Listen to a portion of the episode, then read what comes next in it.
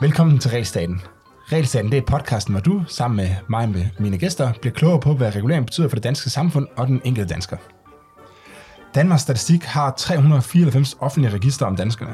Registerne de holder, indeholder ufattelige mængder af oplysninger om danskerne med udgangspunkt primært i det, som, eller ofte i det, som vi har modtaget ydelser fra, fra det offentlige.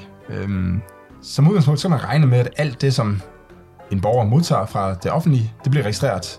Og her så kommer så en hel del øh, mere. Det betyder, at myndighederne og forskere i en anonymiseret form har adgang til, hvilken medicin du bruger, hvilken lægebesøg du har foretaget, hvad, hvordan din skolegang har været, hvilken karakter du har fået, hvilken diagnose du har, hvilken boligforhold du bor under, altså ikke bare om, hvor du bor, men også øh, hvor stor din bolig er osv., hvad den er opvarmet med, øh, masser af den slags ting, hvad vi låner på bibliotekerne, hvad vores familieforhold er, øh, om vi er blevet coronatestet, hvad de test eventuelt har vist, hvad man eventuelt er straffet for, også hvad man eventuelt har været udsat for af forbrydelser. Øh, og, og det hele det går så, har, vi, har de så tilbage i tid. Øh, alt det her, det her myndighederne vidner om, nogle af dem de går helt tilbage til nitten nioghalvtreds. Øh, så myndigheden det ved blandt andet, hvad jeg, at jeg blev opereret for blindtarmsbetændelse i starten af halvfemserne, og de ved også, hvad jeg fik i gennemsnit i niende klasse. Men vi er slet, slet ikke færdige. Myndigheden de ved meget mere end det. Og til at hjælpe mig med at få et overblik over, hvad øh, myndighederne ved, og også diskutere, hvorvidt det er et problem, der har Regelstaten i dag besøg af Anders Kjærulff, der er journalist og debattør. Velkommen til, Anders. Mange tak skal du have. Anders, vil du kort starte med at præsentere dig selv øh, over for lytterne, så, så de ved, hvem... Altså, jeg er jo jeg er radiovært, og så er jeg journalist, og så er jeg, kalder jeg mig selv tech-kritiker. Det har jeg gjort en række år, og det vil sige, at jeg beskæftiger mig med teknologi. Det har jeg gjort ret intenst igennem længere tid, og så er jeg vel også egentlig sådan lidt seriel aktivist. Jeg rodet ind i noget med at bevare kontanterne her i landet. Jeg er generelt aktiv på privatlivsfronten, og jeg er i øvrigt også, som jeg mener, alle danskere burde være medlem af det, der hedder I T-politisk forening. Jeg har ikke nogen større poster, men jeg er medlem, og der kan man melde sig ind. Det er et sted, hvor man kan få en indflydelse på nogle af de ting, der sker derude. I T-politisk forening. Ja.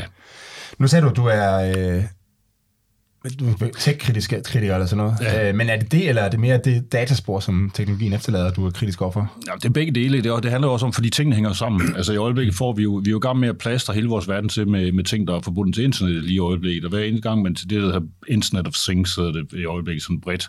Øh, vi har også kunstig intelligens, som man siger, bliver en stor ting i øjeblikket. Og det, man skal huske, det er, at alle de her ting er baseret på data. Øh, og det vil sige, at der bliver samlet data op fra alle de her dimser, og de bliver gemt et eller andet sted. Altså når det er, det er allerede sådan nu, altså nu nævnte du en masse regler, som staten har og sådan noget, men hvis du kører en moderne bil i dag, så afgiver du sindssygt mange data hele tiden, som er sådan lidt i et limbo. Vi ved faktisk ikke, hvor de ender henne. Mm. Og det vil sige, teknikken, eller det rent, hvad skal man sige, den, den dims, vi bruger, den har sine egne registre, øh, og dem har vi ikke helt styr på, og det er også noget, man skal kigge på. Altså, det vil sige, det er ikke nok bare at sige, hvad staten laver, det er også, altså, hvor går data hen lige nu? Det bliver mere og mere centralt. Lad os lige tage den... Øh Den, øh, lidt senere, øh, det der med stat og virksomheder og sådan noget, ja, ja. Det er egentlig meget interessant. Ja. Øh, nu, nu nævnte jeg nogle forskellige øh, registre her, som, øh, som jeg kørte lige igennem Danmarks Statistiks liste over registre i går, og det er jo så alle sammen registre, som man kan bede om adgang til som, ja. øh, som forsker. Så får man selvfølgelig anonymiseret, anonymiseret form, men Danmarks Statistik ved selvfølgelig, hvem den enkelte borger er, øh, for de kan jo gå ned og kigge på den enkelte borger og se, hvor han bor henne, for eksempel. Ja. Øhm, det går vi ud fra, at de ikke gør. Ja, det må man, det må man jo ikke som forsker, men det kan man gøre, hvis man, hvis man skulle have lyst til det, ikke? Det kan man sikkert godt. Ja. Øhm, og, og hvis man har, hvad hedder man, lovhjemmel til det, kan man sige, ikke? Øhm, er der noget af det her, som... Er der nogle vigtige registre, som jeg har glemt, som jeg måske ikke lige kan bede om tilladelse til at få ved Danmarks Statistik? Altså, da jeg sad og tænkte på det i går, der, der tænkte jeg mest på den her telelogning. Det tror jeg ikke, man kan få oplysninger på. Nej, du kan ikke få Danmarks Statistik, altså, men, øh, men det findes jo et eller andet sted. Logningsbekendtgørelsen betyder jo, at vores øh, data, hver gang vi bruger vores telefon og ringer til nogen, og modtager et opkald og ringer til nogen selv og sms'er, og modtager en sms, der bliver det registreret, øh, hvem vi har sms'er at ringe til, og hvor vi er hen imens. Og det er især det sidste, der er interessant. Altså, det er sådan nogle omtrentlige data ud fra mastedata, hvor man befinder sig henne på det her tidspunkt. De bliver så gemt og skrevet ned. Mm. Og det kan politiet så få access til via dommerkendelse, som det hedder. Det er hele tiden ved undskyldning. Man siger, ah, men det er slet ikke, det er jo ikke masseovervågning, fordi at, øh, vi kræver dommerkendelse. Problemet er, at det Det tager altså ikke længere end, øh, altså det er ikke andet et telefonopkald væk at få den der dommerkendelse, så det, det giver, bliver givet rutinemæssigt, også i sager helt ned på, på cykeltyveri-niveau og sådan noget, for at tjekke et område. Og politiet har nu simpelthen indført et modus operandi, fordi de har de her data. så gør man simpelthen det, hvis man kommer ud på et gerningssted, så det første, man foretager sig, det hedder et mastesug, og det vil sige, at man, man, man finder ud af, hvilke telefoner har været i nærheden af det her sted på det her tidspunkt. Mm. Og det er jo noget, der i princippet inkluderer mennesker, som ikke har noget med den forbrydelse at gøre, eller ikke bare i princippet. Mm. Hovedparten af dem, der bliver, kommer med i de her, den her dataklub, de må formodes at være uskyldige, og det, det er så en måde, man gør det på nu, og det, det synes jeg ændrer tingene ret alvorligt. Altså, der har man pludselig en, altså Danmark er baseret på en uskyldsformodning, ikke? Altså hele vores retssystem siger, at man er uskyldig indtil det modsatte er bevist, og vi får på grund af data, fordi vi kan samle ting op, så har vi mere og mere en situation, hvor vi faktisk skal bevise, at det ikke er os, der har gjort det, fordi vi var der jo. Mm. Øh, men har du så gjort noget, eller har du ikke gjort noget, så er det ligesom op til dig selv, og det, det synes jeg ændrer tingene ret alvorligt, og det er, den, det er nye register, kan man sige. Så, en, altså, så de, i første omgang så indsamler de data, ja. Og efterfølgende, så, det du siger, det er, at de, de siger ikke, at vi tror måske, at uh, Anders, han, det er Anders, der har begået begrydelsen, skal vi lige se, om han også har været her. Ja. Det de gør, det er at sige, okay, alle dem her, de har... potentielt. Altså, det, ja. Det næste, så sker, det er, at man sætter en computer til at kigge igennem. Ja, er vi sikre på, at de gør det på den måde, eller? Ja, de suger alle de der data ned, og så kigger de jo så alle de her telefoner igennem. Og så siger de så, når man ham der, Anders, har vi sandsynligvis ikke noget på. Lige i øjeblikket, så vidt jeg ved, er ikke efterlyst for noget. Men alle dem, de en eller anden måde har haft berøring med, som er tidligere dømte, eller har øh, gjort et eller andet, eller sådan nogle ting, de vil så poppe op, hvis de har været inden for det her område. Mm. Og det er så det, man går efter først. Og så siger man, det er dem, dem skal vi have fat i, fordi de plejer at lave sådan nogle ting her. Ja, ja. Eller det er nok dem, der har lavet det her indbrud. Det lyder også mere effektivt, kan man sige. Ja, det, fordi... det er også sikkert også meget effektivt, men det er sådan på kanten af vores øh, retsfornemmelse, ikke? Fordi man siger, at man, princippet behøver det jo ikke at være dem, bare fordi de har været dømt på et eller andet tidspunkt. De er sådan set stadigvæk uskyldige, indtil det modsatte er bevist. Ikke? Mm. Men i det her tilfælde, så er de så skyldige med det samme, fordi de, deres telefon var der. Ikke? Er der andre ting, som... Øh, altså nu tager jeg telelogning, men er der nogle andre... Ja, altså, hvad er det, der egentlig bekymrer dig mest af det der sådan foregår for tiden? Altså, det, der bekymrer mig, det er automatiseringen af det her. Ikke? Altså, det, det er automatisering både af den måde, vi bliver registreret på, øh, over det hele, altså simpelthen konstant og permanent bliver gemt data om os, uanset hvor vi bevæger os rundt henne, og vi faktisk ikke ved, hvad de bliver brugt til. De klumper sig sammen, og de bliver brugt til et eller andet. Og især øh, efterhånden, som vi ligesom glider i retning af det, man kan sige, et, et samfund, hvor vi får mere og mere af det, som man i udlandet kalder for predictive policing, for eksempel. Altså det vil sige, at man skal kunne forudse, hvor der foregår forbrydelser eller ej. Altså Rigspolitiet har lige her for nylig fortalt, at de har været nødt til at udsætte et projekt, de havde med at se, hvor meget altså G P S-data på, hvor der bliver patruljeret henne. Altså det vil de gerne samle i en eller anden database. Og det, det, er, jo ikke, det er jo deres egen data, det kan man sige, det kan de sådan set bruge, som de har lyst til. Men det, det handler om, det er at bruge det til, det, der, til at lave hotspots. Og sige, der er nogle bestemte områder, hvor der foregår meget kriminalitet, derfor skal vi patruljere helt vildt meget, og det gør vi så på grund af data. Mm. Før i tiden gjorde man det på baggrund af erfaring. Altså, at der sad nogle politimænd, som der er altid bøvl over ved parken, når der er fodboldkamp. Mm. Det ved man ligesom godt, ikke? Nu gør man det på baggrund af data, og så håber man får noget nyt ud af det. Og det er sådan nogle ting, de bevægelser skrider bare sådan en lille smule hele tiden, fordi man begynder at, at tage databaserede beslutninger. Og det næste, der kommer til at ske... Men det var det, det var det vel også i, øh, før i tiden. Altså, det var jo også data, det var fordi, de havde... Men det er jo så bare lavet i hovedet, i stedet for, kan man sige. Ja, ja, det er det, man kalder politinæsen, som de selv, det kalder de selv udtryk. Øh, der, der har været stor modstand imod at bruge mange af de der data, for eksempel at bruge moderne teknologi, øh, blandt andet til, til forskellige opklaringer af forbrydelser blandt politiet, fordi de, de, de almindelige politifolk synes, det er en undervurdering af deres eget arbejde. Altså, de siger, det kan vi da selv finde ud af. Hvad fanden skal vi bruge de der computer til? Vi ved da godt, hvem det er. Mm. Ikke? Det har vi da nogenlunde styr på, og vi kan sagtens selv komme ud. Ikke? Så der, der foregår også en teknokratificering, kan man kalde det, eller man laver mere...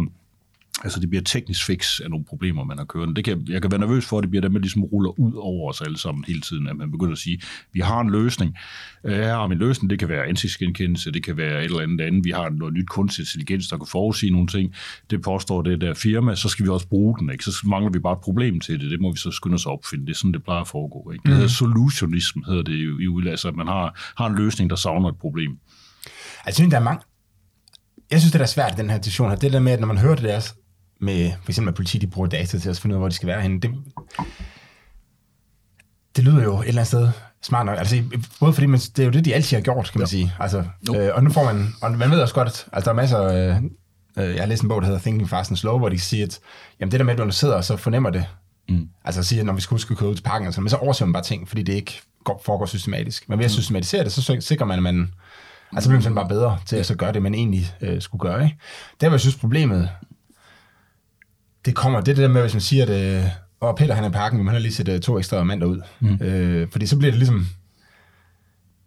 Ja, jeg ved, jeg ved, så begynder man at forfølge folk eller sådan ja, noget, præcis. Jeg ved, ja. men det er også, det, jeg har, jeg tror selv, jeg har lidt svært at formulere, hvad. Jamen, jeg tror problemerne. Hvad det er. Altså, det, det er heller ikke fordi der er noget der. Jeg tror også man skal prøve med udtrykket med om ting er farlige, fordi det er jo sådan vanskeligt at sige. Det er det jo ikke, for hvis man ikke, altså hvis du ikke bliver rodet ud i noget, hvis du ikke er det forkerte sted, så er der ikke noget problem, og det er kun et lille bitte fortal, der vil der vil få problemer med det. Det farlige i er, når vi begynder om hvad skal man sige, altså vi, kun, vi har kun øh, brugt data til at tage beslutninger med, i stedet for at tage ud i verden. Altså så, så bliver det noget underligt noget. Altså det der, den der afstand, det skaber øh, imellem, øh, hvad skal man sige, det der sker et konkret sted, og så sidder der nogen og glor på nogle computer. Så risikerer vi efter min mening at få sådan nogle Facebook-politibetjente, der sidder om har vi jo det allerede. De ligger og patruljerer Facebook i øjeblikket, mm. altså hvis man ikke er klar over det, så er der politifolk til stede på Facebook, der ligesom skal sørge både for den gode tone og alt muligt, vi har. Det er det vildeste ting, man skal bruge politi på her i landet, altså folk øh, sørger for, at de skal tale pænt til hinanden og sådan nogle ting. Men, men jeg kan være nervøs for, at de kommer til at sidde for meget med nogle computer et eller andet sted, og skal sidde og kigge på en masse data og overvågningsbag kamerabilleder og den slags, i stedet for at komme ud. Det andet problem, der er med ny teknologi, det er, at vi sjældent, vi laver meget sjældent nogle succeskriterier for, hvad det betyder at sætte dem op. Klassikeren er, man siger, at vi havde problemer på Nørrebro på et tidspunkt, derfor så sætter vi nogle flere overvågningskameraer op, øh, og så kan vi så løse problemet, siger man så. Problemet er, er så, at hvis man, hvis man så, hvis der så minimum lå en plan, hvor man siger, nu er der gået øh, halvandet år, vi har sat femogtyve overvågningskameraer op her på hjørnet, har det ændret situationen? Ikke? Altså er der så, betyder det så, at der er mindre kriminalitet her, eller er det bare flyttet et andet sted hen? Ikke? Eller øh, betyder det, at øh, de beboere, der bor der, føler sig mere utrygge, fordi de er overvåget konstant? Altså det burde man gå ud og spørge folk om, og man burde primært bare tjekke op imod, om det har haft en betydning, fordi ellers så bør man jo tage dem ned igen. Og sige, der er jo ikke nogen grund til, at man går og filmer folk øh, og sender statset ind og gemmer det et eller andet antal timer inde hos politiet, øh, hvis der sådan det ikke har nogen effekt. Mm. Altså, og, men vi så det, du sjældent... så det, du har fundet herude, det er, hvis man sætter kamera op, for at komme bandekriminalitet til, til livs. Ja. Og så man ender med at sidde og dele sy- bøder ud for at køre over for rødt på cykel. For eksempel. Altså, det er jo det, det, det, man typisk ender med. Altså, vi har jo altså, vi har i forvejen et system, vi har automatisk nummerpladegenkendelse her i Danmark. Det er jo også et register, der siger smart to. Du kan jo ikke længere bevæge dig frit øh, rundt i Danmark, uden at blive registreret mm. øh, på, på din, øh, i dit motorkøretøj, hvis, hvis der er klistret en nummerplade på, og de vil gerne have nummerplade på alt lige for tiden. Altså, man har også, der har endda været snak om, at man vil have en eller anden form for, for scanbar nummerplade i cykler, har, har der været snak om, fordi så kan man også ligesom registrere dem. Ikke? Altså, man, jeg, jeg går meget ind for fri bevægelse, ikke? Altså for at man skal have lov til at kunne bevæge sig uden at blive registreret. Jeg mener, bevægelser, der bliver registreret, er ikke frie. Mm. Hvis, hvis der ligger et... Altså hvis jeg tager et tog nu, i gamle dage, hvis jeg tog et tog, og så købte jeg en billet nede på stationen, øh, og det øjeblik, jeg havde... Hvis jeg købte den for kontanterne, det øjeblik, jeg forlod billetkontoret, så var der ikke nogen, der vidste, hvem jeg var. Altså, jeg havde ikke efterladt mit navn og adresse, jeg havde betalt nogle penge, men jeg havde ikke, jeg, så tog jeg tog, og så kørte jeg til Horsens, så kørte jeg hjem igen. Og det stod der ikke noget om nogen steder. Der var registreret, der var så så mange ombord på det her tog, men der var ikke nogen navne på. Mm. I dag er samtidig de der rejser med tog og det offentlige, gælder også rejsekortet, registreret jo, i form af, at man ved, hvem har rejst herfra og dertil. Mm. Og den type viden er enormt kompliceret at håndtere, når man ved så meget om folk. Viden og magt, som man siger. Det vil sige, at du kan begynde at slå op i folk, du kan begynde at lave big data på alle de her ting, du kan begynde at sige, hey, de her mennesker har kørt med, der, nu, nu er vi interesseret i, der er en masse, men han ligger og kører med tog hele tiden et eller andet sted, det er nok lidt mystisk. Hvorfor gør han det? Ikke? Altså man kan begynde at køre, hvis man kører kunstig intelligens ind over sådan nogle ting, så kan man finde mønstre i det her, og begynde at sige, jamen det her det er mærkeligt, fordi han kommer der, og det sted, der er jo et sjovt nok et hotspot for kriminalitet, apropos det, vi mm. talte før, han kommer meget i de kriminelle kredse, så må vi hellere holde øje med ham. Og det kan også være, at det er korrekt, men det mest sandsynlige er, at der taler om et tilfældigt sammenfald af data, som man så pludselig kan komme i klemme for. Og det er igen noget, folk vil begynde, folk spekulerer over sådan noget. De begynder at gå og tænke, ah, så må jeg hellere være, fordi hvad nu, hvis der kommer sammenhæng? Altså, vi er allerede begyndt lidt på det. Altså, jeg tænker over det, når jeg kører over. Hvis vi vender tilbage til automatisk nummerpladegenkendelse, som er det, vi er... Nu er jeg kørt herinde i dag på motorcykel, og jeg vil tro, min den der min position vil blive registreret så fire gange med, med kameraer på vej herind øh, på nummerplade. Dato. Altså, man kan se, hvilken vej jeg kører derinde. Mm. Okay. Øh, og, og det, øh, igen, det er der principielt ikke noget farligt i, medmindre det bliver gemt og registreret og brugt til et eller andet imod mig. Og så er det noget, hvor jeg synes, det er unødvendigt. Altså, hvorfor skal man gøre det? Ja. Oprindeligt lavede man det her under noget terror, og, og ønskede om, at man kunne følge rundt med nogle biler, og i særlige tilfælde, og et eller andet andet. Øh, og så begyndte det bare at brede sig også, fordi nu havde man i forvejen... Til igen, hvad sagde du? Man, man indførte det, fordi hvad? Jeg tror nok, det var på grund af netop, altså for at kunne følge terrorister rundt, og særligt eftersøgte og sådan nogle ting, så lavede man nogle af de her automatiske nummerpladescannere, fordi teknologien var der. Mm-hmm. Teknologien blev i forvejen brugt, den bruger man til parkering og sådan noget rundt omkring, hvor du bruger din nummerplade hele tiden. Det vil sige, at de bliver også registreret, hvor du parkerer hen. Ikke? Altså det hele er et stort register, hvor jeg jo er så gammel, så jeg kan huske, at jeg voksede op i en tid, hvor der ikke lavede data på noget som helst, og det fungerede sgu egentlig også ret fint. Og politiet kunne også arbejde, og der var ikke ret meget mere kriminalitet dengang, end der er nu. Der var faktisk mindre, så vidt jeg husker. Altså, vi, vi har jo snakket en lille smule om det, men det der med, hvad, altså, hvad er egentlig baggrunden for, at man indsamler de her data? Fordi jeg, når jeg kigger ned gennem Danmarks Statistiks register, øh, jeg blev overrasket over, at bibliotekerne, altså, jeg, jeg, jeg tror måske, at jeg ikke havde tænkt over det, at, at, at, at et eller andet sted, så står der inde i Danmarks Statistik, hvad jeg har lånt ned på biblioteket gennem tiden. Og øh, det er altså, jeg kan sagtens se nogle, jeg kan sagtens se nogle sjove ting, man kan undersøge på baggrund af det der, ikke? Men jeg tænker også, at hvorfor egentlig? Altså, der er mange af de her ting, hvor jeg, hvor jeg sidder som... Jeg er jo vant til at arbejde med forskning og data og sådan noget, ikke? Og der er jo vildt, rigtig mange spændende ting, som man kan undersøge på baggrund af det her, ikke? Men jeg synes også, at på en eller anden måde, at... Altså, det er jo sådan en lille smule ubehageligt, at det står et eller andet sted, at jeg, hvilken bøger jeg har lånt ned på biblioteket. Altså, det, jeg tror nok, vi skal undersøge den der lidt nærmere, fordi oprindeligt noget af det, der er interessant ved biblioteker, det var, at der var faktisk en lov øh, indtil for nylig, som betød, at du var kun registreret på et bibliotek, så længe du havde bogen hjemme. Og så ligger der en enorm hård lov, som hedder, at lige snart du har afleveret den bog, så bliver de data slettet. Altså, så eksisterer okay. din bog, dit og boglån. Det være, okay, det kan være. Og, og det her, det ved jeg, fordi... Jeg læste bare på, at det er variabelt, men det kan jo godt betyde noget andet, end det, jeg lige... Jeg, jeg kan heller ikke afvise, at der er en eller anden ørn, der har lavet det om, fordi det har man en grim vane med her i landet. Sådan, nå, hvorfor, hvorfor skal man det? Jamen, det er det, det, øh, men, det, men, det, som jeg, jeg tænkte, som, hvis jeg sad som, øh, som djøffer i et eller andet ja. sted, ikke, så ville jeg sige sådan, ej, hvis vi kunne se, hvilken, hvilken bør folk låne, så man ja. kunne lave alle mulige ting, og så kunne vi i meget høj grad levere den service, som ja, borgerne efterspørger, eller sådan noget, ikke? Ja, det, og det er noget, jeg bruger. Det hele den der personificering, man hele tiden laver med ting, og så, så bliver det undskyldning for at lave registrering. Og det, og det, det er helt åndssvagt. Der er ikke nogen af os, der, der, er ikke nogen af os, der har bedt om den personificering. Det er en undskyldning for at registrere folk. Så det skal de holde op med at sige. Det gælder nu, Danmarks Radio har vi haft situationen med her nu, som er til at registrere, hvis du skal bruge D R-lyd eller D R T V, ja, så, skal, så skal du logge ind. Og det, så kan de lave ja, data for folk. Ja, det skal de se, hvilken T V-program man ser. Sådan ja, noget, så siger de, at så kan, man, så kan de ligesom imødekomme en med mere personligt indhold, men det er jo ikke det, jeg er interesseret i. Jeg vil bare, jeg vil gerne selv kunne, altså til svare til, at, at hver gang jeg åbner døren til biblioteket, så står der en bibliotekar og siger, du vil gerne låne de her bøger, tag dem og gå igen. Ikke? Og jeg er bare sådan, nej, jeg vil gerne have lov til at browse bøger. Ikke? Altså det er det, jeg godt kan lide ved at gå ja, på biblioteket. Ja, men der er jeg, der er jeg ikke enig. Altså det, det, det, jeg elsker det der. Altså jeg, når Google spørger mig, om de skal... Leverer du, et eller andet, så, så siger jeg, jamen det, jeg, vil, jeg vil rigtig gerne have den der service der, for det du, hjælper mig med at så få nogen. Du er fuldkommen for tabt, jo. Altså, ja, det, det, der, godt, det, det du, du har mistet det, din frie vilje. Ja, det kan godt være. Men det, men det der, der... Øh... Ja, der kan jeg sagtens se værdien i. Der, hvor jeg bliver nervøs, det der med, når man så... Altså, det der med, at de data, de så... I bund og grund. Lad os svare den nu. Ja, vi har, jeg har kredset lidt om den, øh, og holdt den lidt henne. Men der, hvor jeg bliver nervøs, det er virkelig der, hvor staten... kan bruge. Altså, fordi jeg plejer altid at sige, at øh, jamen, prøv at Google har jo ikke nogen våben. De kan jo ikke gøre mig noget som helst. Altså, det kan godt være, at de kan bruge sig. Det kan godt være, at de kan bruge sig at dreje mig. Det kan godt være, at de kan bruge at dreje mig henne i øh, bestemte adfærdsmønster eller sådan noget, men, men i sidste ende, vi kan de ikke svinge mig til noget som helst. Altså, din Google-data bliver jo... Men det kan folk, der har våben. Ja, men øh, hvad hedder det... Så staten har selvfølgelig voldsmonopol og sådan noget, men det, er ikke specielt, det føles ikke specielt relevant i Danmark lige på nuværende tidspunkt. Nej. Undtagen under nogle særlige, særlige omstændigheder, så er det ikke det, man, man ser. Til gengæld kan data gøre dig utrolig meget skade, altså ting, der ligger i de her sammenhæng, altså din, din, din mulighed for at låne penge, eller få et job, eller få en forsikring, er afhængig af, hvad Google ved om dig. Mm. Altså de data ligger og flyder rundt i store pakker og profiler og alt muligt andet, der bliver solgt og, og flyttet rundt. Og, og det har fuldstændig konkret betydning for, for dit liv. Altså når du kommer ned i banken, hvis du har en, en risikofyldt livsstil, og har mange opslag på dine Facebook-sider om, om et eller andet, øh, hvor, hvor du går i byen og er, er stangen på Bacardi og ligger og roder rundt nede i Nyhavn eller sådan noget, men så kan det jo godt være, at de forsikringsselskab, der, der, ligesom, der ligger et risikoscore hos dem, som er lavet fuldstændig automatisk på baggrund af, at man har den her type billeder. Så data er, den, er dem, der kan, der kan skade dig meget mere end våben kan i fremtiden, og kan gøre det langt mere besværligt for dig. Og så er der lige, altså...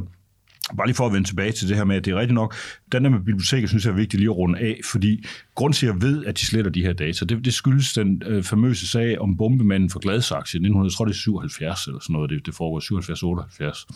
Øh, der var en ung mand, som, øh, som satte bomber i telefonbokse øh, i Danmark øh, af flere omgange, og, og skrev sådan nogle breve bagefter, hvor han kaldte sig et eller andet det mystiske X, eller sådan noget, og, og påstod, at han havde nogle politiske grunde til det, og politi og myndigheder tog det ekstremt alvorligt, og det her det blev undersøgt i alle mulige ender og kanter, og, man, og folk var helt oppe at køre, især efter at på et tidspunkt placerede han en bombe i en børnehave i Søborg, som ikke gik af.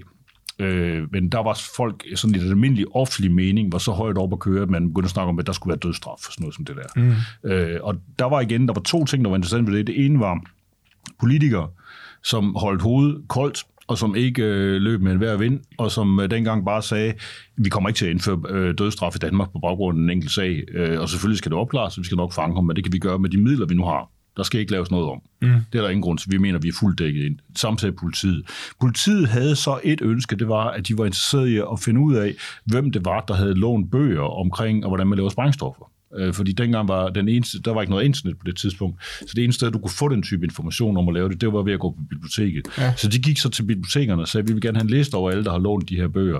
Og der sagde bibliotekerne, det, det kan vi da, vi kan da sagtens forstå, at de gerne vil have dem, men vi kan ikke give dem, fordi at der eksisterer en lov om, at der skal ikke være register over bøger, som man har lånt. Og det, den lov ligger helt tilbage til anden verdenskrig eller sådan noget. Det handler jo simpelthen om, at det er, øh, hvis der hvis styret her i landet skulle skifte, jamen, så er det jo ikke rart, at hvis man forestiller sig, at hvis, set fra jeres synspunkt herinde i Seber, så lad os sige, at vi får et, et kommunistisk styre øh, næste gang, ikke? Så er det måske meget rart øh, for jer, at der ikke ligger en, en liste over, at I har læst øh, Milton Friedman eller mm. øh, nogle andre teoretikere, som, som man kan begynde at... Ja, måske ikke, men i hvert fald vil de have nemmere ved at round jer op, hvis de ligesom bare kunne se alle dem, der har lånt, om man så må sige, blå bøger.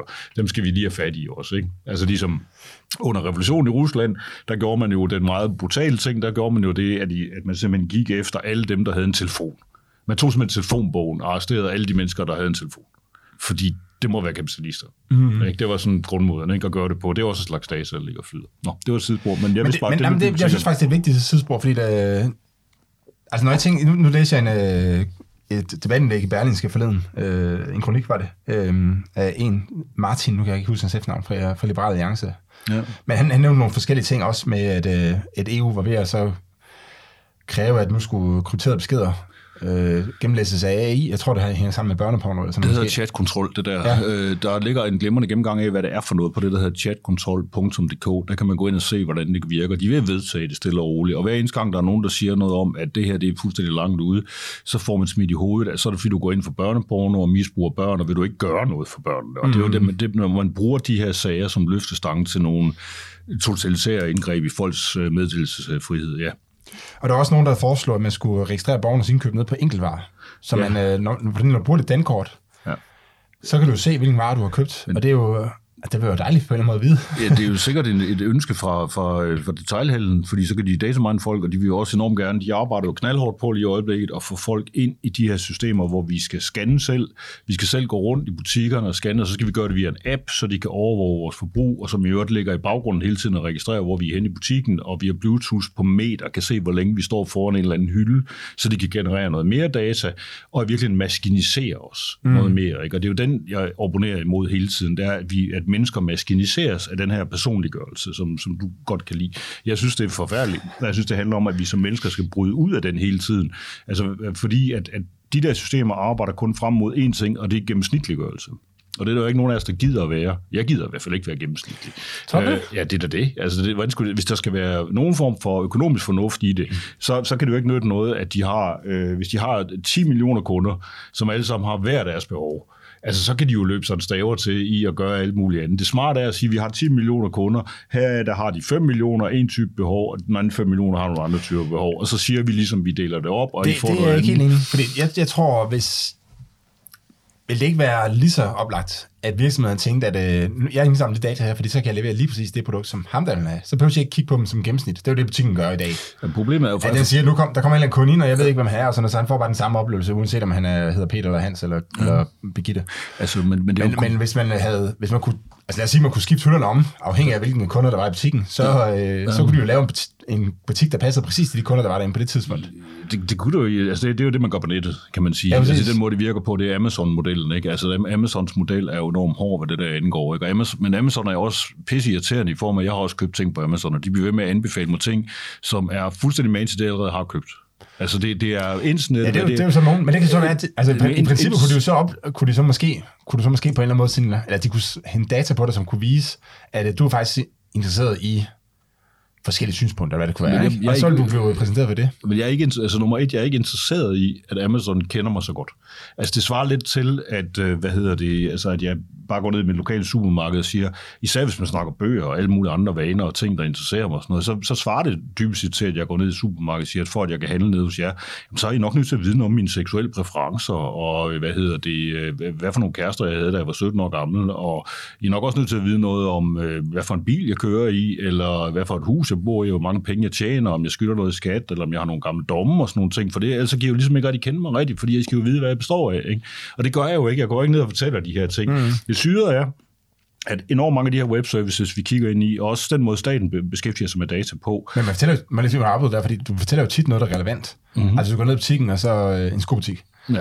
Altså så fortæller du jo, hvad du skal bruge skoene til, og øh, hvad du altså du fortæller jo ting, der er jo relevant for det køb der, ikke? Men, men forskellen er jo, at der er ikke nogen grund til, når jeg er nede i en skobutik, så fortæller jeg nogle ting, og jeg går sørme ud fra, at når jeg går ud af døren igen, øhm, så behøver de ikke at vide det mere. Altså, så, tænker, så tænker de der ekspedienter, der har, der har hjulpet mig med at finde nogle sko, der passer, så tænker de, nå fint, nu har han ud af døren, vi tager en ny kunde, ikke?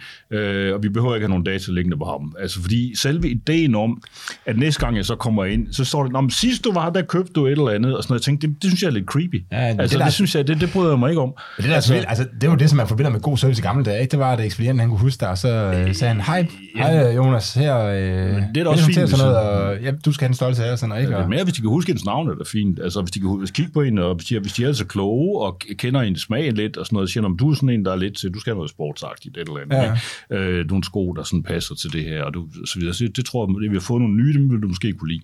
Det, det er jo fint, det er service, men forskellen på det, og så internet, øh, hvad hedder det, den der falske ven, øh, som internettet er, det er jo, at den bare kommer og vil sige, når sidste gang Jonas var hernede, så købte han nogle sko den her størrelse, øh, det var det og det mærke, øh, så må vi nok heller give ham nogen main ticket. Mm. Altså, vi finder nogen, der minder om det, måske en anden farve, fordi vi har puttet noget random et eller andet ind over, eller nu er der tilfældigvis dem her, vi hellere vil sælge, så dem pusher vi ham øh, ved siden af i de her sammenhæng. Og det, det synes jeg faktisk er både kedeligt og en lille smule klamt, at de har de data liggende. Ja, jeg ser heller nok til, at jeg synes, det er en, det er naturlig forlængelse af det, men, men altså... Vi, vi har ikke nævnt ansigtsgenkendelse endnu, men, men, men summen af alle de her data her. Ja. Øh, du var selv lidt inde på det der, da du nævnte det her med øh, biblioteksloven, øh, og vi snakkede også lidt om det i starten der, men fordi jeg er jo enig i, at lige i dag, altså det gør nok ikke det helt store, at øh, de, hvis de ved, hvad jeg har læst, og hvis, hvis de ved, hvad jeg for nogle øh, programmer, jeg har set på, på D R, øh, eller hvis de ved, hvor jeg har været henne, fordi et, risikoen for, at jeg på en eller anden måde bliver framed, og øh, anklaget for en eller anden forbrydelse, eller sat i spillet for et eller andet, jeg har gjort, eller for et eller andet, som jeg ikke har gjort, er måske det, jeg vil prøve at sige, ikke? er, er nok ufattelig lille i det samfund, vi har i dag. Men spørgsmålet er, hvilken samfund vi har om tredive år, det, det ved man jo ikke. Altså, det er den ene ting, du skal tænke på. Den anden ting, du skal tænke på, det er, at din tilgang er en lille smule privilegieblind. Sikkert. Altså, den handler jo om at sige, at fordi jeg er sådan en fin menneske, som gør tingene rigtigt fra A til B, så har jeg ikke noget problem, og altså er der ikke noget problem med den lovgivning. Mm-hmm. Men det er jo ikke sådan, vi lovgiver her i landet. Vi lovgiver jo på den måde, at det skal komme alle til gode. Mm. Altså, det skal være... Og det, det, det er sådan en med at registrere, hvor vi har været henne, og hvad vi har lånt på biblioteket og sådan noget. Det handler jo helt banalt set om, at vi har nogle, nogle menneskerettigheder, som, som betyder, at vi skal have lov til at læse bøger, som det passer os, uden at det bliver registreret. Øh, at, og uden at staten kan sidde og kigge mere over skulderen, fordi at det ved vi er et godt demokratisk princip øh, at have det sådan. Og det, og det skal være en ret, vi har, uanset om vi eksercerer den eller ej, skal vi have den. Mm. Det samme gælder... At ja, vi det, har, det synes jeg også hundrede procent. Vi har ret til fri bevægelighed, og, og fri bevægelighed igen, efter min mening, det er bevægelighed, hvor jeg ikke bliver registreret. Og der mener jeg faktisk allerede, at vi nu, fordi alle folk netop er endt med at sidde og sige, nej, men det er jo ikke noget problem for mig, fordi jeg synes jo bare, det det er rart, så beskytter de mod forbrydere eller sådan noget. Hvis man begynder at gå ind i den tankegang, så tænker man, det her, det er jo helt, altså det er jo nitten fireogfirs-agtigt. Mm. Ikke? Altså, det, er også det, det er der, hvor jeg bliver bekymret, det er, at man kan sige, det kan godt være, at det ikke er et problem i dag, men de data, de er der jo. Mm. Og hvis, lad os nu bare sige et eller andet, der måske ikke er totalt urealistisk, men lad os nu sige, at Rusland lige pludselig invaderede Bornholm. Ja, ja. Og sagde, nu skal vi have Bornholm. Mm. Øh, de skal nok have fat i København på en eller anden måde. Lad os nu sige, at de fik fat i de data der. De, de, de erobrer en lille del af Danmark, ja. Eller hele Danmark, og fik fat i de data her, så ville de jo kunne snuppe lige præcis de folk, de havde brug for at snuppe, fordi de ville vide, altså de ville vide så meget om os, hvilken, øh, altså, om vi, hvilken side vi var på i Ukrainekrigen, de ville vide alt muligt, som de har brug for at vide, så hvis de har en idé om, at de skulle udrydde jøderne, ligesom øh, nazist, altså jøderne kunne jo til dels skemme sig i, i Nazi-Tyskland, mm. øh, fordi de kunne øh, sige, de var en anden i bund og grund, ikke? De kunne udvise sig for at være en anden, men det er jo totalt umuligt i dag. Ikke? Hvis det var faktisk allerede ret svært dengang, og en af grunden til, at det var svært, det skyldes computer. Det var en af de første computere, som øh, det tredje rige benyttede sig, som nogle af de første faktisk af en I B M-computer på det tidspunkt, til at lave, øh, hvad hedder det, befolkningsstillinger, og til at lave, øh, hvad hedder det, etnisk registrering. Mm. Altså, hvem, hvad, om du var jøde, eller du var et eller andet andet. Det blev simpelthen registreret ved de her systemer, og det var super effektivt. Det var en af grunden til, at, de, at det her massemord, det var så, øh, så massivt som, og effektivt, som det kom. Her hjemme i Danmark, det er også en af mine favorithistorier, og det er muligt, jeg ikke kan alle detaljer i den, men grunden til, at en af grunden til, at jøderne her i Danmark også slap relativt slemt, eller nemt, det var, at øh, efterretningstjenesten faktisk, øh, hvad hedder det, slettede et register, de havde kort før tyskerne invaderede landet. Ja, okay. Så det vidste ikke, hvem der historien, historien gjorde, hed, hed sig, at efterretning, den danske efterretningstjeneste tog et, øh, deres register et par dage før tyskerne kom, og så kørte de ud på en mark på Fyn og brændte hele lortet. Øh, og hvilket jo er super fornuftigt og kan lade sig gøre, fordi mm. at de lå som papir. Øh, hvad hedder det, den, den uheldige del af mellemregningen. Men det ville være uheldigt, hvis tyskerne var kommet med dem forkøbet, ikke? Og så havde forfattet oh, det her register oh, der. Bestemt, det er og, derfor, det er og det er derfor, det er skidt. Men det, det bliver så endnu værre historien, fordi det viser sig, at politiet havde tilsvarende register over kommunister i Danmark. Øh, og det brændte de ikke af. Og det tog tyskerne. Mm. Og det brugte de til at rounde alle kommunisterne op til at begynde med. Alle dem, de kunne få fat i øh, fra A til B, og simpelthen arrestere dem og sende dem, sende dem i koncentrationslejre. Øh, og hvilket i øvrigt var grunden til, at da vi så skulle lave en efterretningstjeneste i Danmark efter krigen, der ville man ikke, der fik, der ville man ikke have politiet så godt. Fordi man sagde, at de, øh, det, det var jer, der havde det her register liggende, og det er jeres skyld, at alle kommunisterne blev anholdt. Øh, og igen, der, der kan man igen sige, om det er spørgsmål om, hvem holder man med, og hvordan vender historien ligesom med de her sammenhæng. Men igen, man skal have ret til ikke at være politisk profileret, for eksempel. Ikke? Og det, det er jo det, man også kan med alle de her. Altså, ja, fordi det forkerte, hvis det falder i de forkerte hænder. Og det kan, ja. Nu snakker vi jo meget om uh, statsmagt, men det kan jo også være enkeltpersoner. Altså, der sidder med de her, ja, der store, har adgang til de her register. Store firmaer, ikke? Altså, det er jo det, der er lige nu. Altså, når vi snakker om de her tech-giganter, ikke, som, som er inde der, de arbejder, så sidder jo øh, hos Google, Facebook, øh, Apple, for den sags skyld, øh, hvad hedder det, øh, Amazon, der sidder der jo enormt dyrt betalt, hvad hedder det, hæver og psykologer ansat med det formål at plønne os for så mange som mulige data, som de kan komme ned hernede, med det formål at manipulere med os. Øh, og, og det er jo et ret skræmmende udsyn, og det, det skal vi da sørge for at begrænse så meget, som vi kan. Hvordan gør vi det?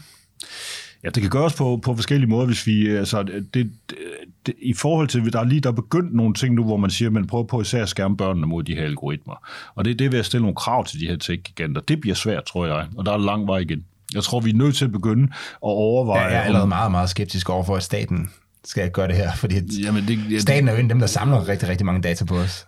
Jamen, altså, hvis vi tager fat i den del med at sige, hvem skal have lov at samle data på en, så, så har jeg det jo sådan, at i princippet, så er staten jo nødt til at samle data på en. Det, det, altså, der er en masse ting, der ikke virker. Altså, de er nødt til at vide, at jeg har et kørekort, og de er nødt til at vide... At, hvorfor er de nødt til at vide det? Ja, det er de nødt til at vide, fordi så, om jeg har ret til at føre den her motorcykel. Når det kan de, de gøre, om, hvis de tjekker dig. Hvis de kontrollerer dig, at du kører øh, øh, uansvarligt, så kan de jo tjekke, om du har kørekort, og hvis ikke du har det, så får du en bøde. Jo, jo, men altså, det, det er jo det samme. De skal ligesom have noget at tjekke op imod. De skal have et register. Jeg tror, problemet for mig at komme med i forhold til staten, det er, at den måde, de har lavet data på i sin tid, den måde, vi... det, der var samfundskontrakten med alle de her ting, altså når Danmark var så gennemregistreret, som det var, det er jo på grund af C P R. Det er fordi, det kan lade sig gøre på grund af vores C P R-nummersystem. Mm. Og den samfundskontrakt, C P R i sidste blev lavet på, det var ligesom at sige, at de data, der kommer ind, dem, de bliver kun brugt til uh, ligesom at gøre livet nemmere for dig, og til noget forskning, som uh, kommer hele Danmark til gode, og til nogle hospitaler, som kan blive bedre til at gøre de her ting. Ulykken med de her uh, ting, det er, at man på et tidspunkt, så fraviger man et forvaltningsprincip, som lå i den danske stat, som var, at man ikke måtte samkøre register. Det var et forvaltningsprincip. Det betød, det har sikkert været bøvlet, det betød, at man for eksempel, hvis jeg skulle søge om bistandshjælp eller sådan noget, jamen, så kunne de ikke gå over og tjekke, om jeg skyldte penge i skat samtidig. Mm. Fordi at man sagde, at man skulle ikke samkøre de her to ting. Det var to forskellige bevægelser, og det skulle ikke, de to ting skulle ikke nødvendigvis røre ved hinanden, og de havde ikke noget med hinanden at gøre. Og det overholdt man i rigtig mange år. Og det betød faktisk en meget stor retslig beskyttelse af borgeren, og meget øh, stor øh, frihed til, at man kunne gøre alt muligt forskelligt og fungere inden for de her unemæssigt stigmatiserede ting, der lå i et andet hjørne af de her registre. Og det var sådan så smart. Problemet er, at den har man bare, det har man fravalgt nu, fordi man, at der, er nogle, der var nogle embedsmænd i Digitaliseringsstyrelsen, der fandt ud af, at øh, jamen det her var jo bare et forvaltningsprincip. Det var ikke decideret lovgivning, øh, så det behøvede vi ikke overholde. Så nu bliver der samkørt register til den store, store guldmedalje, ikke? Altså se, især med det formål at jage de her øh, sølle to procent af dem, der modtager sociale ydelser, som, øh, som konsekvens snyder, dem vil man enormt gerne have ramt på.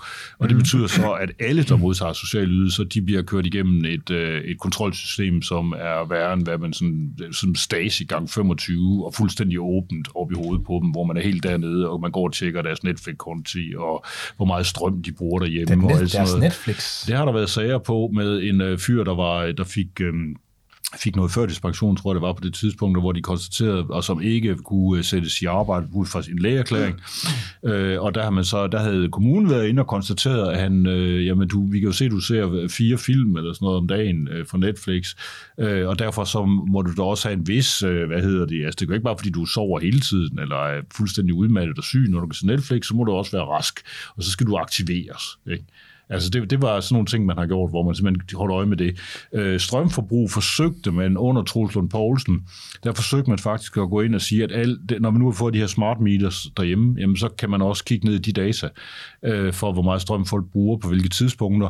Og det er jo skidesmart, hvis man gerne vil finde ud af, om folk for eksempel er samboende og modtager sociale ydelser som enkelt, eller sådan noget, eller om de tager på ferie, der kan man se, om, om de bruger, hvor meget de bruger vaskemaskinen, og alle sådan nogle ting, ud fra de her data, der kommer hjem. Det kan man faktisk meget hurtigt pinde sig frem til.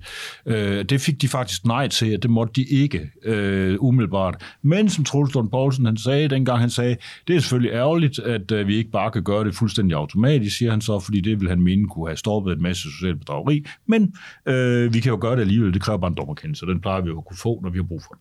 Så de gør det stadigvæk. De holder øje med, at de kan kræve at få dommerkendelse og få indsigt i folks strømforbrug, hvis de har mistanke om socialt bedrageri.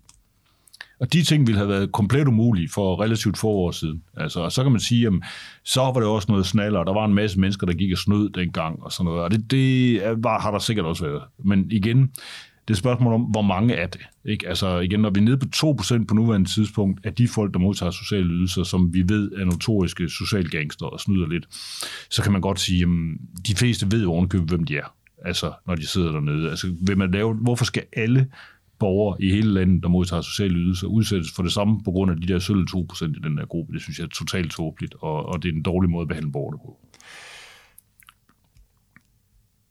Ja, mm. øh, det, det, men jeg, jeg synes lidt, jeg vil ikke lidt til, tilbage til min skepsis med, at, det, at hvis man, altså, staten kommer jo ikke til at løse det her. Nej, i forhold til... Altså, dig, digitaliseringen kommer jo, fordi der er, altså, gevinsterne ved at øh, kunne afløse dit øh, forbrug øh, digitalt er jo enorme, fordi... Et, Jamen, det, det er så du, det, man du kan begynde at diskutere. Sådan, ikke? Øh, så, så data vil nok på en eller anden måde blive høstet. Problemet opstår jo, når myndighederne begynder at bruge de data, ikke? Jo. Og du synes så også, når, når selskaberne begynder at bruge data. Øh, altså, jeg vil ikke have noget imod, hvis, hvis, mit selv, hvis jeg nu, lad os nu sige, at jeg havde et uhensigtsmæssigt strømforbrug. Mm. Øh, altså... Øh, men det er så ikke dig, der skal have adgang til de data? Altså, jo, jo, præcis. Men, men, men også hvis, hvis selskabet så kontakter mig og sagde, at øh, hey, du kan reducere dit strømforbrug ved at, ved at sætte din vaskemaskine til at køre om natten, eller et eller andet. Hvad ved jeg? Ja. Altså, det ville jeg egentlig synes var en service...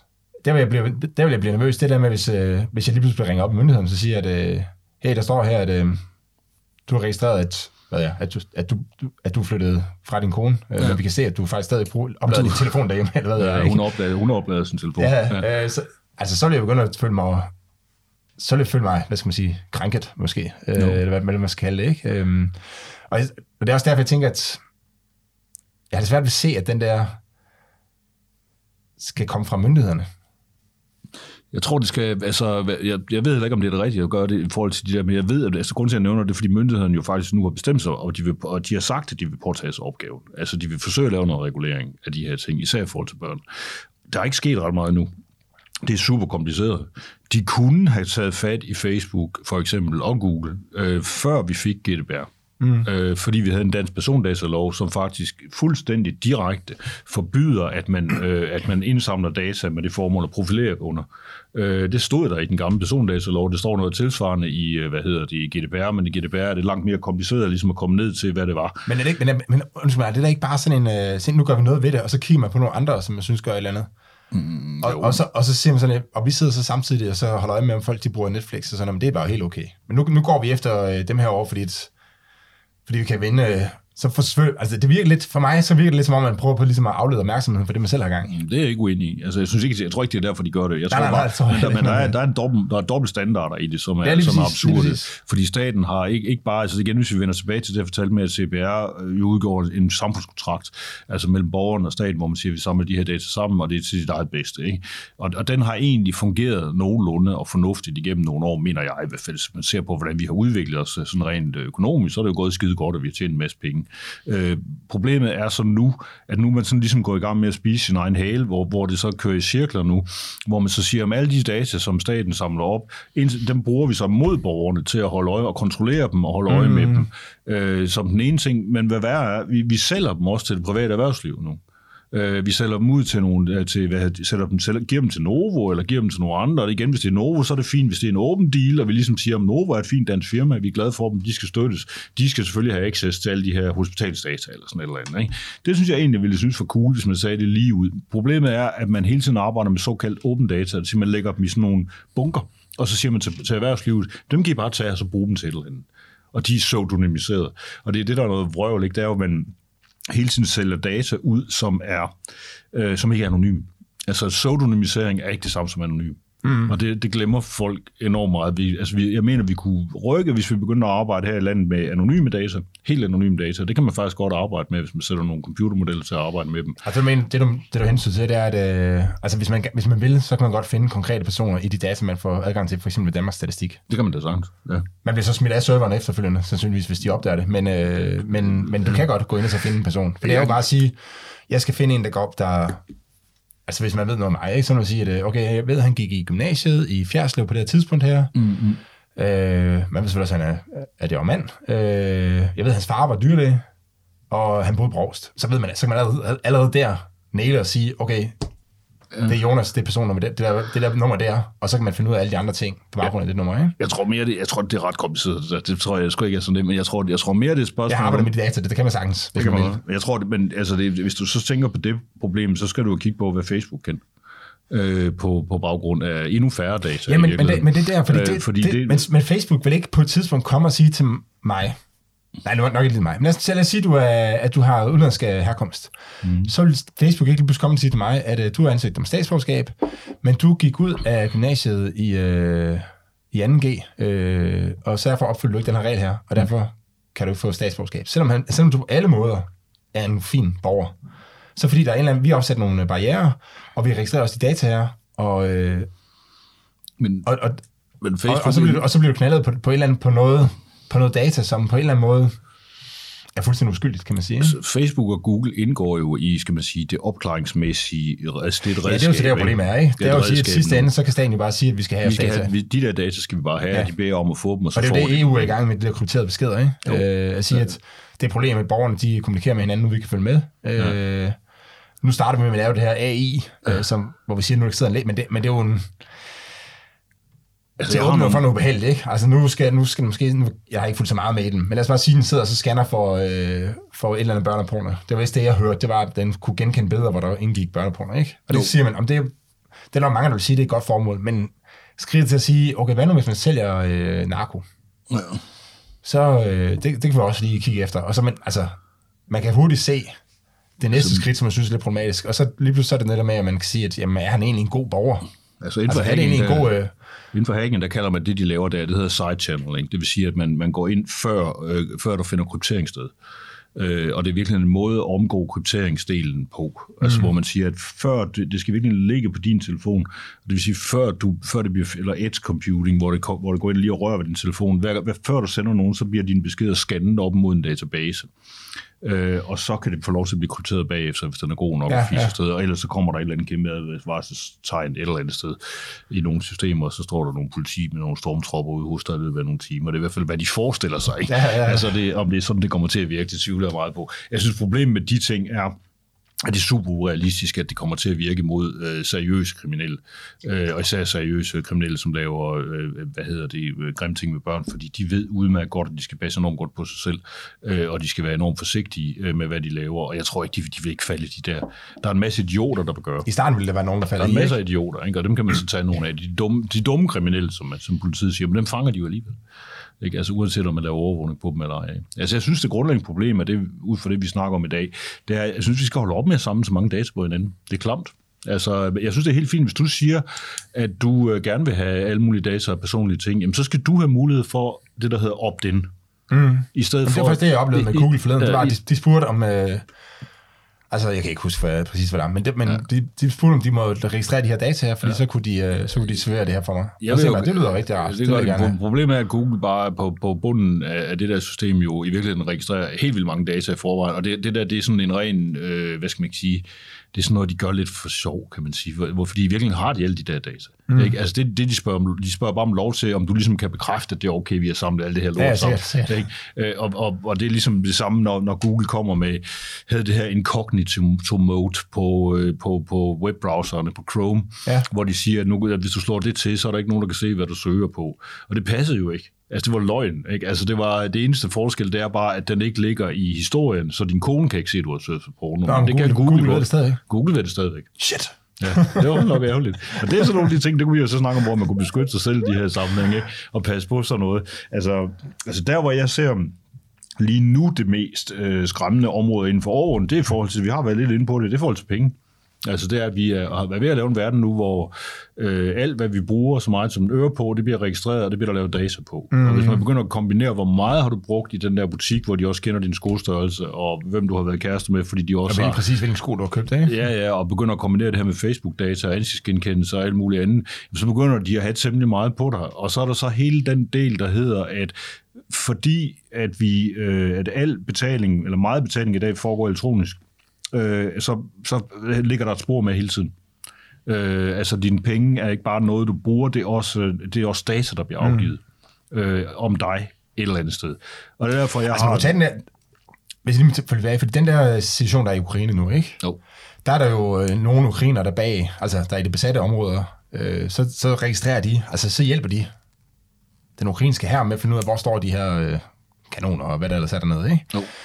Øh, Men hvis nu, lad os nu sige, at Rusland de vandt krigen, og så fik fat til, i Googles datacenter, så kunne de jo bagefter komme efter alle dem, der har hjulpet der, ikke? Jo. Og det, det illustrerer meget godt problemet i, altså ved den her dataregistrering. Ja. Uh, uanset om man, altså uanset hvem der er, der registrerer det men, det, men det, at man ved, at der er en person, der har taget det her billede, eller vært uh, der på det tidspunkt, og så blev den der så ødelagt uh, lidt senere, ikke? Jo. Det er jo en... Ja, det er jo ekstremt farligt, hvis de falder i, forkerte, i de forkerte hænder. Så handler det også om, at vi er nødt til at bevare i et samfund nogle, nogle måder, vi kan øh, gå rundt på, hvor vi ikke laver data. Mm. Altså, hvor vi kan bevæge sig igen. Nu min motor. Men det kan vi jo ikke med nummerplader og øh, ansigtsgenkendelse, hvad der ellers må komme. Nej, ansigtsgenkendelse kan vi ikke, men altså for eksempel i forhold til penge, så, så er det jo meget vigtigt, at vi i hvert fald har alternativt kontanter fortsat. Altså, mm. vi stadigvæk har muligheden for øh, at betale for et eller andet med ganske almindelige øh, papirpenge. Men penge kan du så ikke engang købe, altså... Man siger lige nu, hvis du ikke vil registrere, så kan du bare bestille på nettet og få det leveret hjem, ikke? Jo, jo. Det vil selvfølgelig blive registreret på en eller anden måde, men... Ja, det bliver det med også. Men hvis man begynder at så registrere... Altså, cash er stadigvæk noget, du kan bruge anytime, og hvor, som ikke er sporbart i forhold mm. til det her. Jeg ved godt, at hvis, hvis du virkelig er nogen, der er efter dig, hvis der er noget med, med en større bunke stjålende penge, så er der noget med numre og sådan nogle ting, som man efterhånden har fået perfektioneret ret godt.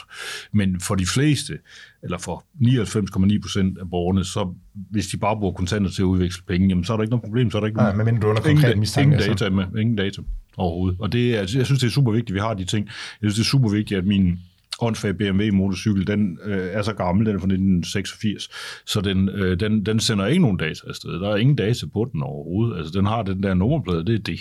Mm. Ikke? Den sidder ikke og snakker med, med en eller anden server nede hos B M W, hvad de nye biler gør. Hvis du køber en ny B M W i dag, jamen så øh, er det også et stykke software, hvor du skal betale for sådan nogle banale ting. Sådan noget med, hvis du vil have sædevarme i en moderne B M W i dag, bil, så øh, skal du øh, betale et abonnement for det. Ellers er der ikke sædevarme i.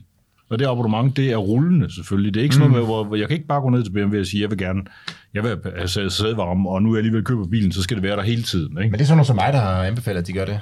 Har du det? Ja, jeg har på den prissætning på et tidspunkt, og der... Ja, det, er, det er jo helt tåbeligt. Altså efter min mening, så ødelægger det jo hvert, fordi det er jo skidesmart set fra, fra B M W's side, fordi så har du en krog i kunden hele tiden non-stop, plus de leverer data. Ja, plus at dem der, ikke, dem, der gerne vil have en billig bil, de kan så købe en, billig, en relativt billig B M W, fordi så kan de bare fravælge alle de der service der, de der ekstra services der. Ikke? Ja, men så har de så fundet på nogle services, som jeg mener er helt fuldstændig indlysende, der, der skal være i en stor dyr bil. For eksempel et, øh, altså for eksempel et sædevarme. Det synes jeg, der, at det, det er sådan noget mystisk noget. Altså en ting er, man, om man har Google Maps eller et eller andet, andet i den, men, men det der, det synes jeg måske... Anders, hvad... Øh, altså digitaliseringen kommer jo. Det tror, det tror jeg bliver svært at forhindre. Jeg tror, vi skal sige... Og jeg tror også sådan noget som ansigtsgenkendelse, det kommer også på et eller andet tidspunkt. Hvordan... Hvordan beskytter vi os mod det her? Kan du se nogen... Øh... Altså, kan du se... Altså, nu... Jeg, jeg... Kan du se, hvordan man bare kan bevæge sig rundt i samfundet i fremtiden, uden at det bliver registreret, hvor man er henne? Ja, altså, det, for det første... I dag kan du lade telefonen og sådan noget ligge derhjemme. Ja. Jeg, jeg, jeg, altså, jeg, tror, jeg, jeg håber virkelig ikke, at vi når til et punkt, hvor jeg bliver ansigtsregistreret hele vejen, mens jeg går rundt på gaden. Så er der nogen, der vil sige, at det kommer af sig selv, men det, har vi, det siger vi om alting. Vi er jo nødt til stadigvæk at sige, at, at hvis vi skal opbevære et uh, fornuftigt demokratisk samfund, så er der også nogle ting, vi ikke gør. Vi lader være ja, med kom, at lave, men, men, vi, det kan jo ikke nytte noget, at vi laver samfundet om til, til en eller anden øh, helvedes foregår. Når der kommer sådan nogle briller og sådan noget, ikke, som filmer ens øh, omgivelser. Og, altså det bliver, ja, det, det bliver svært. Det, det bliver svært, svært, svært. De der briller var der jo meget. Altså der var jo det her fantastiske ud, for du tænker på Google Glass for eksempel, som var den oprindelige. Nu, det er Apple Vision Pro. Ja, nu, ja, den kan du ikke gå med på gaden. Nej, det kommer jo til på et tidspunkt. Men, men altså, vi havde jo Google Glass-situationen, hvor, hvor Google lavede noget, der også var ansigtsgenkendelse i, hvor man kunne tage billeder, filme og sende til nettet og alt sådan noget. I øvrigt var det mest af det hype på det tidspunkt. Det virkede simpelthen af helvede til, mm. når, man, når man ser det rent praktisk. Men det er lige meget, fordi det, der var interessant, det var, at dem, der synes de var skidesmarte og, t- og gik rundt med dem ind i byen, der skete der jo det, at folk reagerede på dem og sagde, hey, du skal kraftedeme ikke gå og filme mig herinde, din idiot, kan du sætte de briller af? Ikke? Øh, og man opfandt et fantastisk udtryk, man snakkede om, øh, i stedet for Google Glass øh, bærer, så var det glassholes. Ikke? Altså, og det var den, ligesom det udtryk var nok til, at det simpelthen døde. Og folk sagde, det er, der, det er der ikke nogen, der gider gå med det her. Altså, det er pinligt, og folk de går og råber i. Men havde Facebook ikke sådan automatisk tagging på et tidspunkt? Det har det stadig ikke. Den kører, det bare, den kører okay. bare i baggrunden. Altså, det, det der er uhyggeligt. Men der, der var alle problemerne, det der med, hvis der så var andre med på billedet. Ja. Og det blev taget virkelig mange bedre i offentlige rum, ikke? Men så, så blev de også uh, tagget. Som, altså, så, altså, så uden at se, hvordan man gør det her, så, så er det svært at se, at det ikke kommer. Men mindre der kommer et eller andet middel imod. Altså jamen, det er, hvis man opfinder en anden teknologi, eller hvad det er, der kan, altså, der kan anonymisere en. Altså, det, det første, vi skal gøre, det er, at vi skal holde op med at normalisere de her ting. Altså vi skal også holde op med at sige, at det er noget, der bare kommer. Fordi det, det er helt klart i deres interesse. Altså det, der sker i øjeblikket, det er, at der er nogle meget store tech-firmaer, som gør det her. Altså, og som er ligeglade med, altså, uden at spørge. Altså de, de kører bare ting frem. Og, og derudaf, så er det op til vi andre og sige, hey, det der I laver, det må I fandme ikke, det der, mm. det er for langt ud. Og så, så siger de som regel, jamen det har vi allerede gjort, og det kan vi ikke gøre noget ved, og alle de andre gør det, og det er fremtiden, og det er digitalisering og alt sådan noget. Ja, det, der er sådan nogle ord, det er sådan nogle ord, det kommer til os alle sammen, og du får også noget ud af det, og er du måske kriminel og sådan noget, ikke? Altså har du noget skjul, ikke? Altså så ender vi helt meget hurtigt derude, og det er jo fuldstændig til grin. Jeg har sindssygt altså, meget skjul. Jeg har sindssygt mange ting, som jeg ikke ønsker. Ja, har ikke det? Ja, ja. Altså det er jo det her, og, det, og problemet er, at, at hvis... Øhm, der er en grund til, folk de har høje hækker. Noget, det er jo fordi, de gider blive overbegået hele tiden. Jo, der er også en grund til, at vi, vi er sådan lidt lys med, hvis vi ved, kender jo, jeg ved ikke, om du har prøvet at glemme din mobiltelefon et eller andet sted, altså jo, jo. Fornemmelsen af det. Altså, det er jo ikke særlig rart. Altså, selvom man, så, så skår man og tænker, jamen, jeg har en kode på, og sådan noget. Så tænker man, jamen, hvad nu hvis den er på vej til, til Rusland, hvor der sidder nogen, der er ved at brække den op, eller til Ukraine, ja, ja, ja. Eller et andet sted, ikke? Hvor der sidder nogen, der er ved at sidde og glo på dine data, ikke? Hvad, hvor fedt er det, ikke? Altså fornemmelsen af, hvis der er nogen, der er inde og hack dig, altså, hvis man tænker over det, hvad, hvad ligger der derinde? Ikke? Og der tror, det er jo sjovt, skulle... for det er noget, det man snakker om, når der, hvis folk har indbrud, så er det så... Øh, nu er jeg, ikke, jeg kender ikke selv nogen, der sådan... Åh, det gør jeg, men ikke, øh, hvor jeg sådan har diskuteret det med dem, men, men nogen siger jo, at det er det her med... Og det der med, at der er folk, der har været inde og så rodet deres ting og sådan noget, som er det ubehageligt. Ikke så meget, at de har mistet en iPad eller sådan noget. Øh, altså ikke, ikke værdien af det, men mere det der med... Det er ubehageligt. Ja. At man...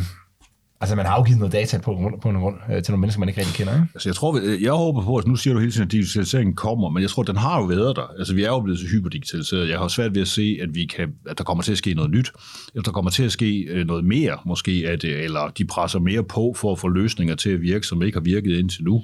Øh, men der er ikke nogen teknologier af dem, vi har lige nu, som er, er nye eller fantastiske, mm. eller et eller andet. Det er ting, vi, vi snakker om de samme ting hele tiden. Og de mennesker, der ønsker dem indført, for eksempel ansigtsgenkendelse eller afskaffelse af kontanter eller sådan noget. Det er jo det, der er folk, der vil, ud fra et øh, overvågningssynspunkt også, hvor man siger, at problemet med kontanter, det er, at kriminelle bruger dem, ikke? Ja. Øh, det, men altså, der, der er vi sådan nogen, der siger, at altså, hey, for eksempel min gamle mor bruger kontanter hele tiden, hun er ikke kriminel, hun gør det, fordi det er praktisk. Øh, jeg gør det selv, fordi jeg synes, det er praktisk, og fordi jeg gerne vil holde systemet i gang, øh, og fordi jeg gerne vil sikre muligheden for at gøre øh, for, for noget anonymt. Men vi, vi er nødt til at tage nogle beslutninger, øh, hvor, hvor vi selv siger, hvad er det for samfund, vi gerne vil leve i. Altså, og, og vil, vi, vil vi leve i sådan et helvedes foregår, hvor vi virkelig alle sammen, hvor vi udsættes for teknologier, som svarer til det, man gør ved folk, der sidder i fængsel? Altså i et fængsel, der bliver du overvåget fireogtyve syv hele tiden. Mm-hmm. Der er der fuldstændig kontrol på, hvad du bruger penge, øh, hvem du giver nogen til. Der er kamera over det hele, der er kontrol med, hvem du har snakket med, der er nogen, der styrer på, hvad du skriver, øh, der er nogen, der ved, hvem du ringer til, der er nogen, der har, øh, hvad hedder det, bestemmer, hvor du skal ind og ud af tingene. Og det, det på den anden side er det også meget trygt. Altså du ved, der kommer ikke nogen øh, ind ad døren, øh, når du sidder der. Du får ikke ubudne gæster inde på din, ja, din celle, og den første låst, vel? Du kan ikke bryde, der er ikke nogen, der kan bryde ind, ikke? Øh, så det er jo meget trygt. Men jeg synes bare, at vi efterhånden er begyndt ud fra en eller anden tryghedsidé i det moderne samfund at lave øh, den verden, vi andre skal leve i, den frie verden, om til en spejling af det der, altså hvor vi bare til sydenlandet render rundt, men bliver registreret lige så meget, som om vi sidder i spjældet. Og det synes jeg eddernem ikke er i orden, og det synes jeg er super trist. Og især fordi vi har nogle øh, kanon lave kriminalitetsstatistikker i øjeblikket. Altså folk er, de unge mennesker er simpelthen så, øh, de er så flinke, og de laver ikke noget som helst altså. Der, det, det er så småt, det der er tilbage, og vi laver ikke andet at bygge op og fortælle, hvor farligt det hele er, og alt sådan noget. Mm. Det, det er helt forkert. Vi er nødt til at trække en anden vej. Anders, jeg ved ikke... Øh... Jeg ved sgu ikke, hvordan jeg skal slutte det her. Altså, jeg er sgu også lidt eller andet bekymret øh, for, for meget af det her. Vi skal ikke være bekymret, vi skal, vi, skal være, vi skal være optimistiske, og vi skal øh, hvad hedder det, se tingene i øjnene, og så skal vi stille nogle krav til vores samfund. Og, vi, og når politikerne vræler op en gang imellem og prøver at sælge os den her tryghedspakke hele tiden, og siger, at vi skal have, være trygge, for ellers er vi ikke frie, og derfor overvågning frihed, som, som Nikke Hagerup sagde, da han stadigvæk var justitsminister. Ikke? Det er noget vrøvl. Ikke? Altså, vi skal være frie først og fremmest. Og så skal der selvfølgelig eksistere nogle ting nedenunder, men vi, skal, vi har ret til at være frie. Vi har lov til at bevæge os. Vi har lov til at sige, at der ikke er nogen, der gemmer data om os. Hvis, og vi skal have nogle flere ting, hvor vi er nødt til at opte ind, i stedet for at hele tiden at skulle opte ud. Altså det, jeg bruger frygtelig meget tid på på min egen computer, det er at sikre, at jeg ikke kan blive tracket, eller jeg kan sikre, at jeg ikke bliver gemt for mange data om mig. Og på den anden side, så skal man også tænke i sådan nogle baner med at sige, at hvis der slet ikke er nogen data, så bliver man jo super mistænkelig. Altså, så virker man underlig, hvis man er en, der ikke laver nogen data, der sidder nede i hjørnet. Ikke? Så lidt data skal de jo have. Og plus, at der er rigtig mange offentlige services, som kræver det. Ikke? Altså, simpelthen kræver data, så virker de ikke. Øh, og og der, der må vi så sige, at altså, vi, vi er nødt til at have nogle regler, hvor, vi ligesom får, hvor det bliver klart, hvornår vi afleverer noget, og, hvornår, og hvor det går hen. Så vi selv kan gennemsigte, selv kan se det også. Hvad, hvad har staten på os? Skal vi få en udskrift af det hele? Altså for eksempel, det synes jeg, der er rimeligt. Eller i hvert fald en oversigt over det. Sidst jeg bad om en, var i forbindelse med det der datalæg over på Statens Serum Institut, de der to famøse C D'er. Har du det sendt til den kinesiske ambassade eller sådan noget? Ja, til, i hvert fald til nogen, der hedder, der hedder Chinese Visa Application Center, øh, som er direkte under den kinesiske stat. De vil ikke sendt til dem, men de endte der af en eller anden mystisk grund. Og der bad jeg så om indsigt i, hvad for nogle data, der egentlig lå på det der. Det kan man kun bede om magtindsigt i, fordi man jo så var blevet øh, skal man sige, ramt af det her. Mm. Og det viser jo, der lå alle mine indlæggelser helt tilbage fra, altså al, hver eneste lægekonstitution helt tilbage, siden jeg var barn, lå flødet derinde på de der, den der, de der C D'er, og det vil sige, det, det er sådan noget, der bare ligger og flyder rundt. Det skal vi jo passe på. Kan man, kan man øh, søge aktindsigt i, hvilken data staten har registreret på en? I hvert fald i, den her, i det her tilfælde kan du bede om aktindsigt i... Fordi det er en konkret hændelse. Ja, fordi det er en konkret hændelse, og der har været en datalæg, og så vil jeg sige, jeg vil gerne vide, om jeg har været ramt, og af hvilke dele. Mm. Og der fik jeg så en lang klamamse om, at de mente ikke, at der var sket noget, men og så videre. Her er, dog, her er de ting, der var. Ikke? Altså problemet er, at de kan ikke vide det, fordi det var ukrypterede data, ikke? Og de har ingen anelse om, hvor de, de data kan være fiset ud af. Jeg, mit bud er, at der sidder nogle kinesere på dem alle sammen nu, hele vejen rundt. Og det er altså hele den danske befolknings sundhedsdata, inklusive psykiatriske indlæggelser og test for kønssygdomme og alt muligt andet, ja, ja. Som, som lå på de der to C D'er. Ukrypteret. Ja, det er ikke så heldigt. Men vejen ud af programmet, det må være at sige noget med, at vi... Frihed er godt, ikke? Altså det er det, vi skal være. Vi skal... Jamen, jeg, jeg, tror, jeg tror, jeg har... Jeg tror, mit håb det er på en eller anden måde, der kommer en eller anden form for teknologisk løsning. Altså et eller andet, der ligesom kan der sætte ikke. sådan en skærm op, det gør som gør, ikke. At man ikke kan registreres. Det gør der ikke, fordi så vil der ind i den skærm, så vil der eksistere et nyt problem. Hver gang vi bygger teknologi, så laver vi nye problemer, når vi laver tekniske fix, som det hed i gamle dage. Så det, vi har brug for, det er, at vi netop tager hvad skal man sige, ansvar for hinanden og for samfundet og siger, at, at hey, det er ulækkert at gemme data på ja, folk, uden at spørge dem først. For det, det kræver staten, og der har jeg altså ikke specielt stor tiltro til, at det bliver en god løsning. Nej, men de skal jo starte med at stramme op, og det private, altså jeg synes grundlæggende bare, man er nødt til at sige til, både til staten og til de private, det er ulækkert, at I gemmer data på folk. Det skal I ikke gøre, medmindre I har spurgt dem først, og forklaret meget grundigt, hvad skal I bruge de her data til, og hvornår sletter vi dem igen, og du kan godt gå ind og kigge på dem, når du har lyst.